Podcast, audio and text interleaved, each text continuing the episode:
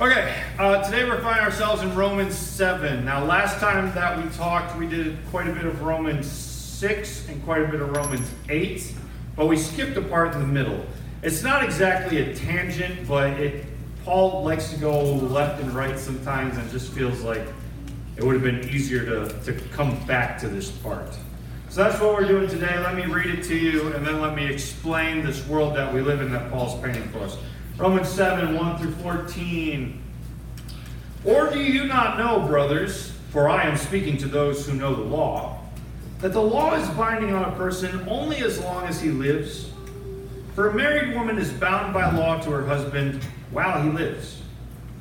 For a married woman, oh, sorry. For a married woman is bound to her husband by law is bound by law to her husband while he lives. But if her husband dies, she is released from the law of marriage. Accordingly, she will be called an adulteress if she lives with another man while her husband is alive. But if her husband dies, she is free from that law. And if she marries another man, she is not an adulteress. Uh, Paul could have switched this the other way as well. That just would would have been unusual in his particular. Well, I'm not entirely sure on the culture of this time, actually. Uh, but it would mean the same for men, too, if they were to, to do that. Likewise, my brothers, you also have died to the law through the body of Christ, so that you may belong to another, to him who has been raised from the dead, in order that we may bear fruit for God. For while we were living in the flesh, our sinful passions, aroused by the law, were at work in our members to bear fruit for death. But now we are released from the law, having died to that which held us captive, so that we serve in the new way of the Spirit and not in the old way of the written code. Just to pause, Paul's analogy so far was we were once married to the law, but the law died, and now we're married to Jesus. And this is a much newer, better, wonderful thing. It's one of those analogies that is hard to perfectly tweak into every scenario. No analogy is perfect, but that's what Paul's going for. What then shall we say? That the law is sin?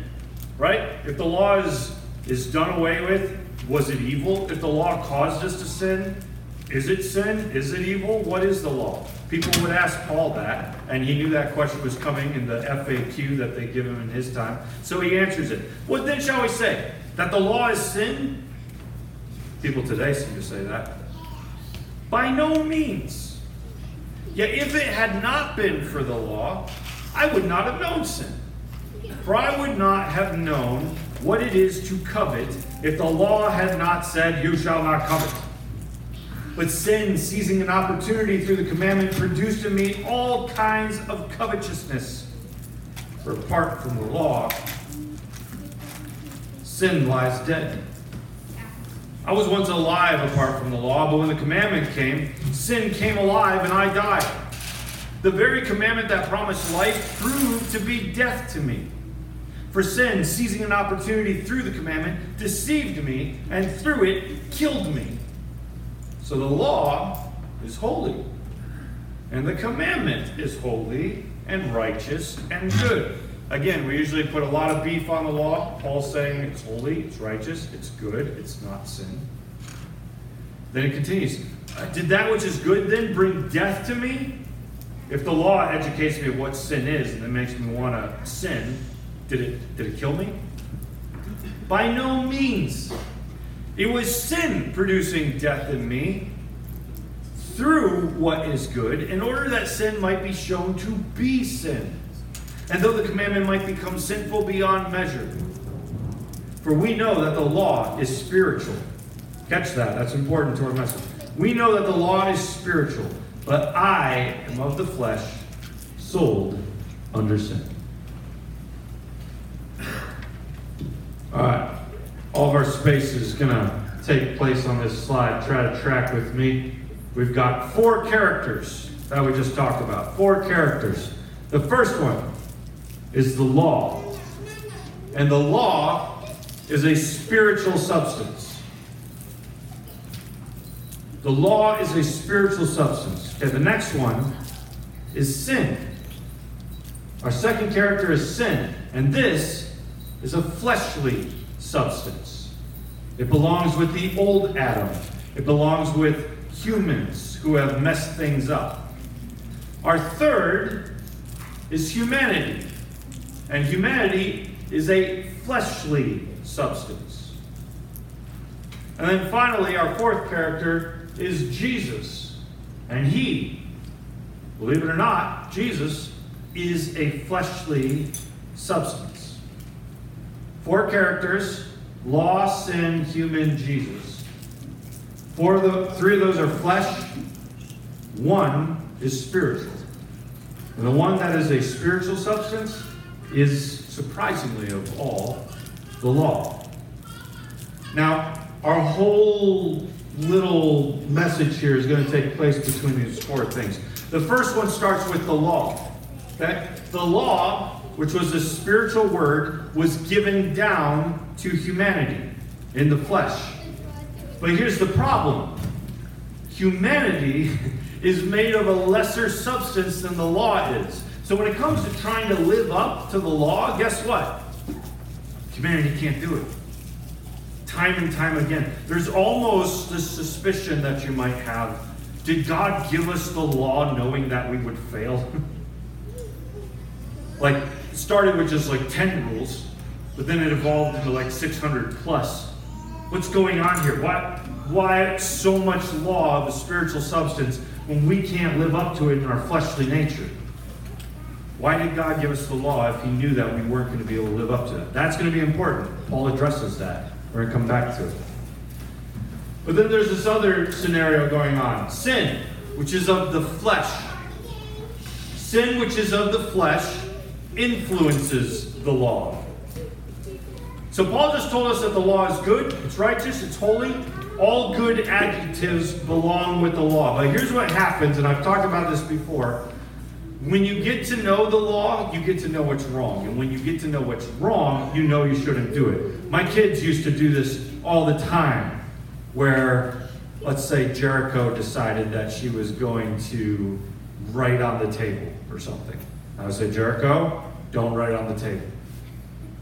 And she would slowly put her pencil towards the table to write on it again. I would say, Jericho, I'm not doing it. I'm not writing. Jericho, I'm not going to write on the table.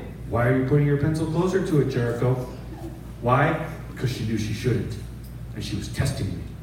Isn't that right? Until finally the pencil would touch the table. I'd be like, Jericho, I said, don't do that. And then she'd be like, I'm not. And then she'd pull it up. And we'd do it all over again. All over again. Same with Beckett. Beckett would do this to me too. It might be something else. Beckett, we're not playing video games right now. Reaching towards the controller.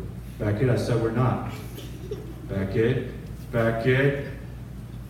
I'm not playing it. I just want to touch it. No, Beckett. That's exactly what kids do. That is exactly what humans do. And that is what Paul is saying about the law.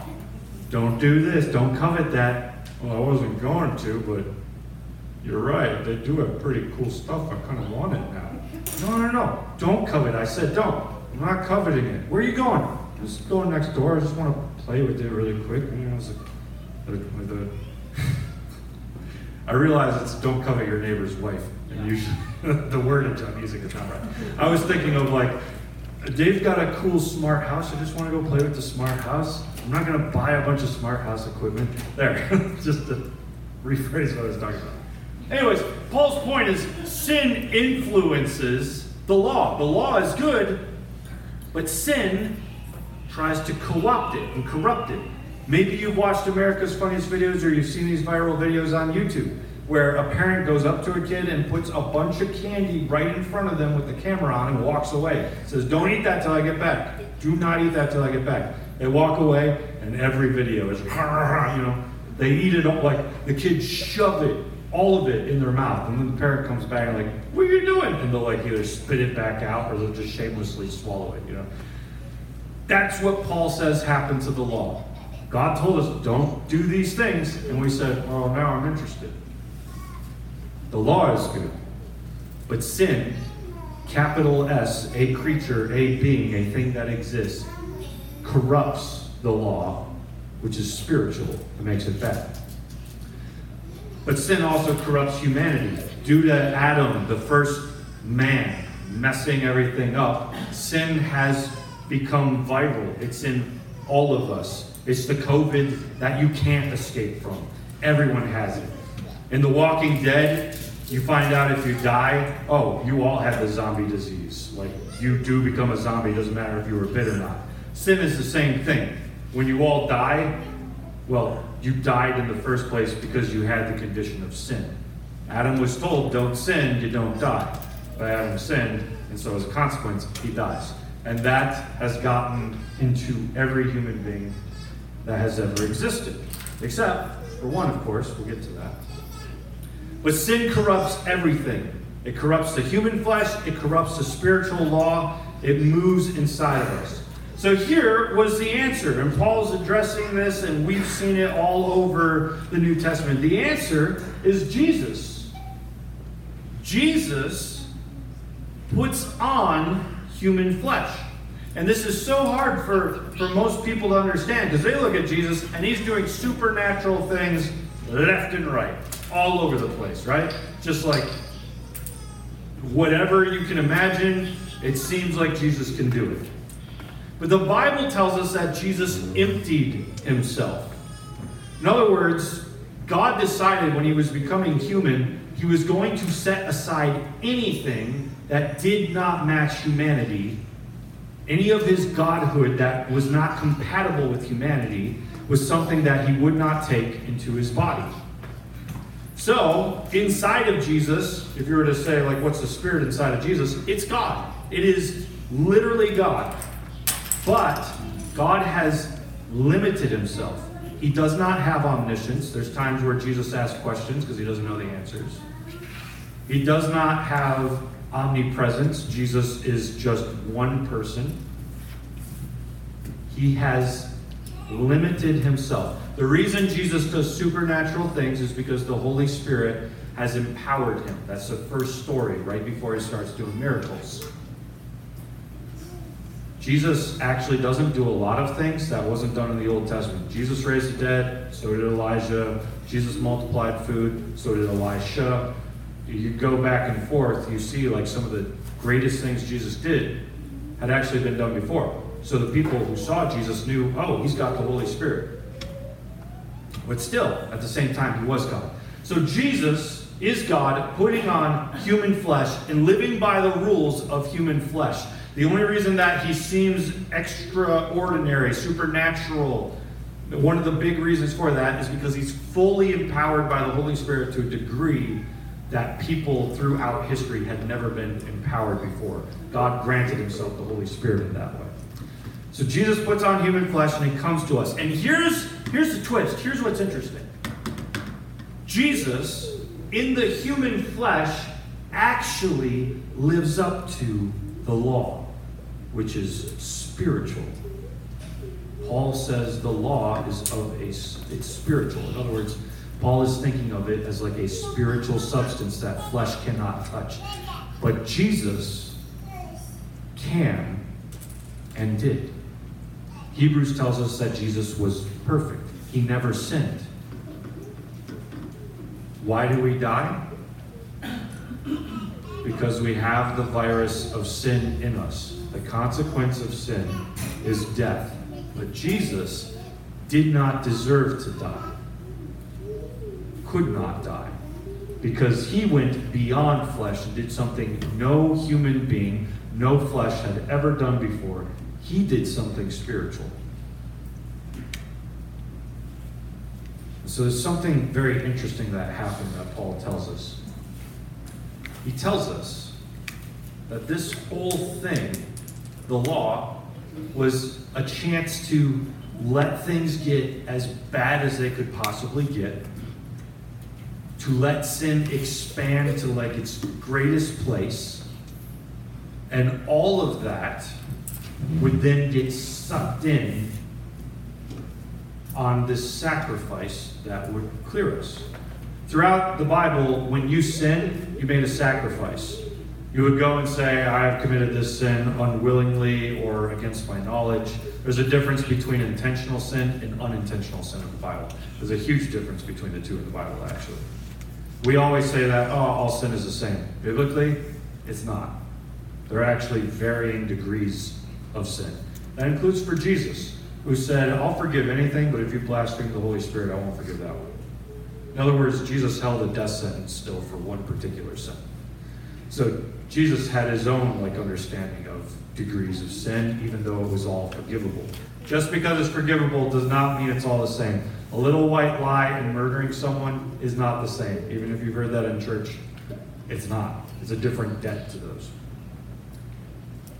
But Jesus comes in, and instead of sacrificing a lamb, instead of sacrificing a cow, instead of sacrificing an animal that required a lot of value to buy to make up for your sin, Jesus becomes a priceless sacrifice. He is God in flesh. He has done something spiritual. He has done something no one's done before. He's lived up to the law. And so when they go to kill him, and Jesus says, I'm going to let this death that I don't deserve be a sacrifice for anyone who wants to follow me, he becomes not just a sacrifice among sacrifices, he becomes the sacrifice. There is nothing that can beat this. And in that moment, something interesting happens. All sin is put on Jesus on the cross as he yells out, Father, forgive them. They don't know what they're doing. And in that moment, sin gravitates towards one place and is defeated. And then Jesus rise again, rise again. But it's interesting. Jesus is no longer a substance of flesh. He is a hybrid of flesh and spiritual. Paul will often, or at least once or twice, talk about the resurrection body as a spiritual substance. Jesus takes all the sin of the world on him takes it to his grave, shows up in the underworld of Sheol, where Satan is, and all the other disembodied, rebellious beings of the underworld are. He yoinks the keys of sin and death, and then he leaves. He comes back to earth with a new body, one that is startlingly, startlingly different than the one he had before. People don't always recognize him. He looks different. There's even some parts where it seems like Peter like both recognizes him and doesn't at the same time. Jesus breaks bread and vanishes. Like that's that's an angel type thing to just be able to disappear out of the room. That's not a fleshly Holy Spirit infused type thing. As far as I know. I guess maybe he does it once earlier. But he just breaks the bread and vanishes. He can disguise himself. He can walk through walls to see the disciples as they're hiding inside on the other side of the walls. Jesus has put on a body that is immortal, that can never die. And Paul just loves that because he's like, that's what we all get. Jesus is foreshadowing for the rest of us. He's the firstborn of the dead. He's the first one to be resurrected. And if he's the firstborn, then we're the secondborn, thirdborn. We all get to put on the resurrected body at some point. We all get to live in this new heaven and new earth that we all come back to. Who knows? Did Jesus ascend into heaven because he was God, or did he ascend into heaven because the resurrected body allowed him to go back and forth between heaven and earth? I don't know. We'll learn one day. Like, will we have that capability as well to just, well, I'm heading off to heaven. See you. Yep, I don't know. that would be pretty cool, though. Jesus comes back, puts on a spiritual body and then he tells humans something interesting. He tells them, if you follow me, put your faith in me, believe in me, then you, you broken humans who can't live up to the law, who have never been able to pull it off, You broken humans who have sinned, I have decided to forgive you. I have loved you while you were sinners. And if you decide to give your entirety to me, give your allegiance to me, put your faith in me, and live like you have faith in me, and put your belief and understanding in me that I am God and I have risen from the dead, if you believe all that and you follow me and you do what I say and you call me king as I am, you become a citizen of heaven. And then something interesting happens to humanity in their fleshliness. They change, and they too become spiritual beings. Now, here's the difficulty for most of us today. A lot of us say, I don't feel spiritual. I'm still struggling with the same old sins. I'm still dealing with this over here. I get angry. I, I do things that I shouldn't do. I mean, just today I was walking around the store and there were like underwear ads like just plastered across the ceiling and like my body wanted to just linger for a moment. And I had to like pull myself out of that. Like that's part of I'm trying to be a spiritual being in the midst of a difficult world trying to pull me back to flesh. The spiritual, yes, it does come later where we are fully adapted to Jesus' resurrected body. But here's Paul's thing it has totally, completely already started now.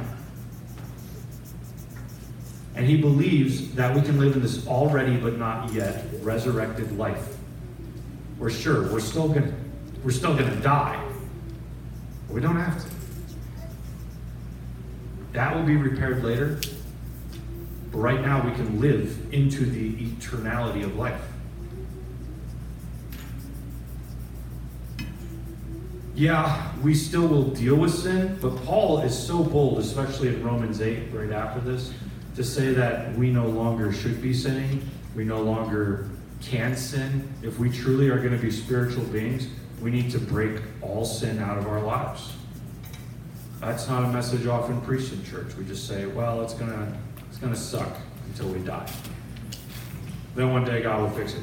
But Paul believed that resurrection was so strong right now in the already that we could actually break free of sin. So something interesting happens. Now that we're spiritual beings, essentially we can live up to the law because the law was spiritual.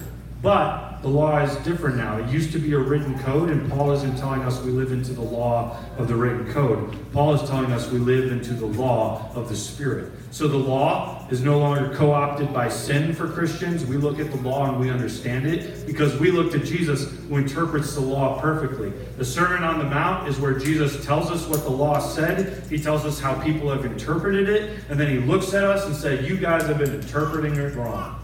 And it's always surprising you guys think eye for an eye and tooth for a tooth means that you should hurt each other. Let me tell you what it means. It means turn the other cheek and, and be pacifistic.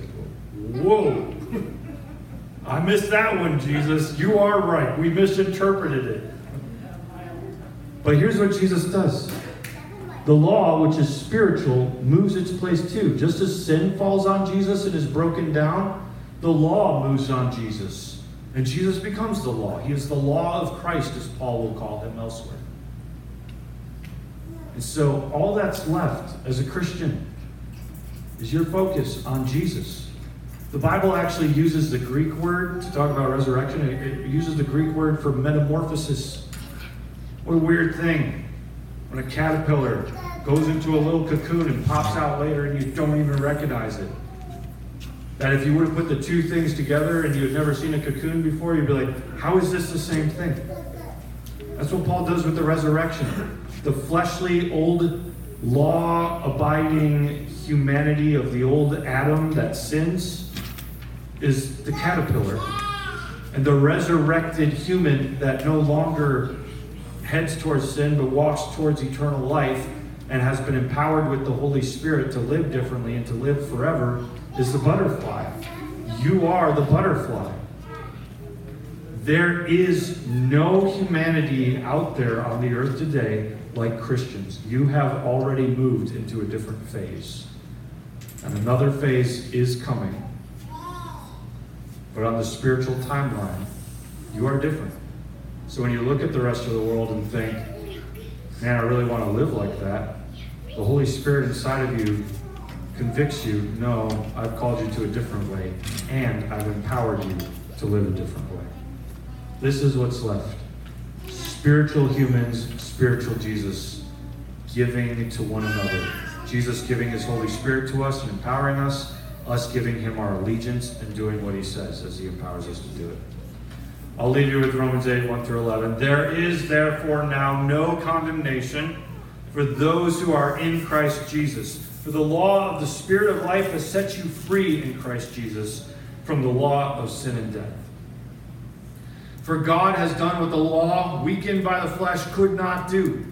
By sending his own Son in the likeness of sinful flesh and for sin, he condemned sin in the flesh. He put on sin and condemned sin.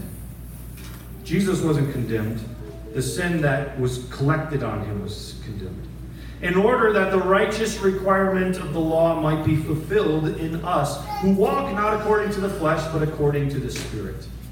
For those who live according to the flesh set their minds on the things of the flesh, but those who live according to the Spirit set their minds on the things of the Spirit. For to set the mind on the flesh is death, but to set the mind on the Spirit is life and peace. For the mind that is set on the flesh is hostile to God, for it does not submit to God's law. Indeed, it cannot. For those who are in the flesh cannot please God. You, however, Christians, are not in the flesh, but in the Spirit. If in fact the Spirit of God dwells in you, anyone who does not have the Spirit of Christ does not belong to him. But if Christ is in you, although the body is dead because of sin, the Spirit is life because of righteousness. If the Spirit of Him who raised Jesus from the dead dwells in you, He who raised Christ Jesus from the dead will also give life to your mortal bodies through His Spirit who dwells in you. God, we thank you for a chance to come together and just listen to uh, your word in Romans. We pray that we might lean into resurrection today and every day. We know that our mission statement here at 1208 is in Jackson as it is in heaven. And we can't bring Jackson to heaven if we're not living like the resurrected citizens of heaven. The way we infuse Jackson with heaven is by living the new life out right now. God, there are secular organizations that do not follow you that know plenty about charity. That's not the kingdom of heaven.